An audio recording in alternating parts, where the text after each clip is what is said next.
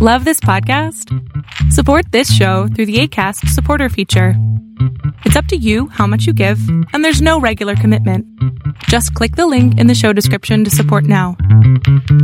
A summary of the prayers in 1 Samuel. As we noted in the introduction, 1st and 2nd Samuel and 1st and 2nd Kings are one continuous narrative that have been divided into four books, four sections, four volumes. All four of them relate certain events from the history of the Israelites, from the conquest of Canaan to the Babylonian exile. The transition to kings from judges and prophets is an important topic in these in these books. And so the writers are addressing the question of whether a king is a good or a bad idea. The prayers in these stories also function to address that issue. Uh, we've examined 16 different passages that include prayers. There are nine petitions and four intercessions, two prayers of confession and repentance, and two vows, three blessings and one curse. There's also one prayer of praise. The petitions were offered by Hannah for a son whom she dedicates to God in chapter 1, and are an example of both asking God for something that she wants, that we want, um, and being able to dedicate it to him. Samuel offers most of the petitions. He asks for a king, as the people wanted in chapter 8, and then a prayer to find Saul when he hides from this appointment as king in chapter 10. And then, as a series of prayers, Samuel petitions God for the people to be protected by God, chapter 12. In those prayers, we learn that God will sometimes indulge us in something we want, even if it's not for the best for us, and that the role we have in prayer should be approached with seriousness because sometimes God will give us things that maybe aren't the best for us. Likewise, in chapters 14 and chapters 24, we learned from Saul that rash prayers may bring difficulties for us.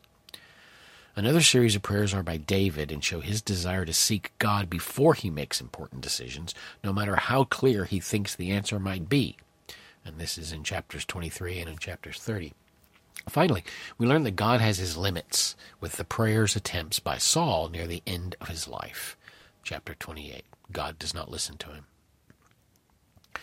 Two of the intercessions are positive examples, and two have a cloud over them. Samuel offers prayers for the people who recognize that their unfaithfulness to God has caused problems. That's in chapter 7 and chapters 12.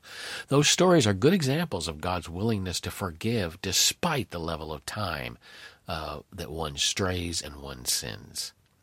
The next two intercessions are by Saul, both offered without him thinking through the situation.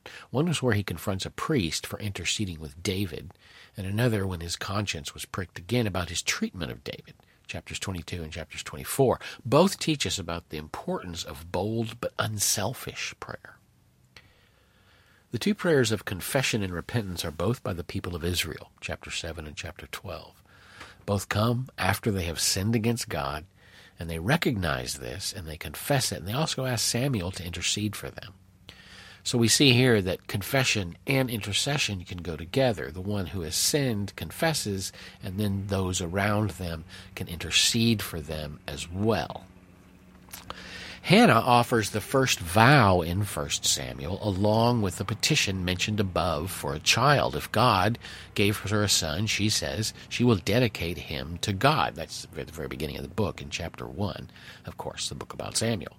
The second vow is one offered by Saul, but it is a bad vow. He didn't think through it. For if he had been held to it, he would have had to have killed his son Jonathan, 14. So he made a vow and then didn't keep it. Our vows should not be offered in rashness. We shouldn't offer vows without careful consideration of what they might actually mean. The three blessings are offered by Eli, Jonathan, and Saul, respectively. Once again, Saul's prayer, while sincere at the time, is an emotional reaction to David in sparing him from his life. It's chapter 23. Eli blesses the newborn Samuel at the beginning of the book, chapter 2, and then Jonathan blesses David in chapter 20. All of these are examples of brief blessings that are models for our own blessings, or can be models. The only curse in 1 Samuel, the only curse prayer, is in 1 Samuel 3.17, and it's made by Samuel. Though Samuel is held up as a model leader and a prophet in his book, this vow was prompted by self-protection and selfishness. Even Samuel, the writers show us, God's prophet, is not perfect.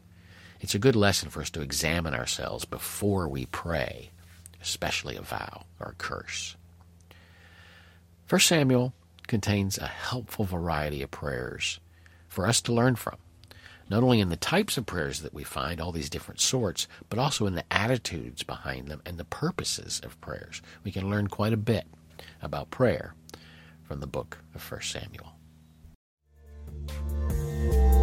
Thank you for listening.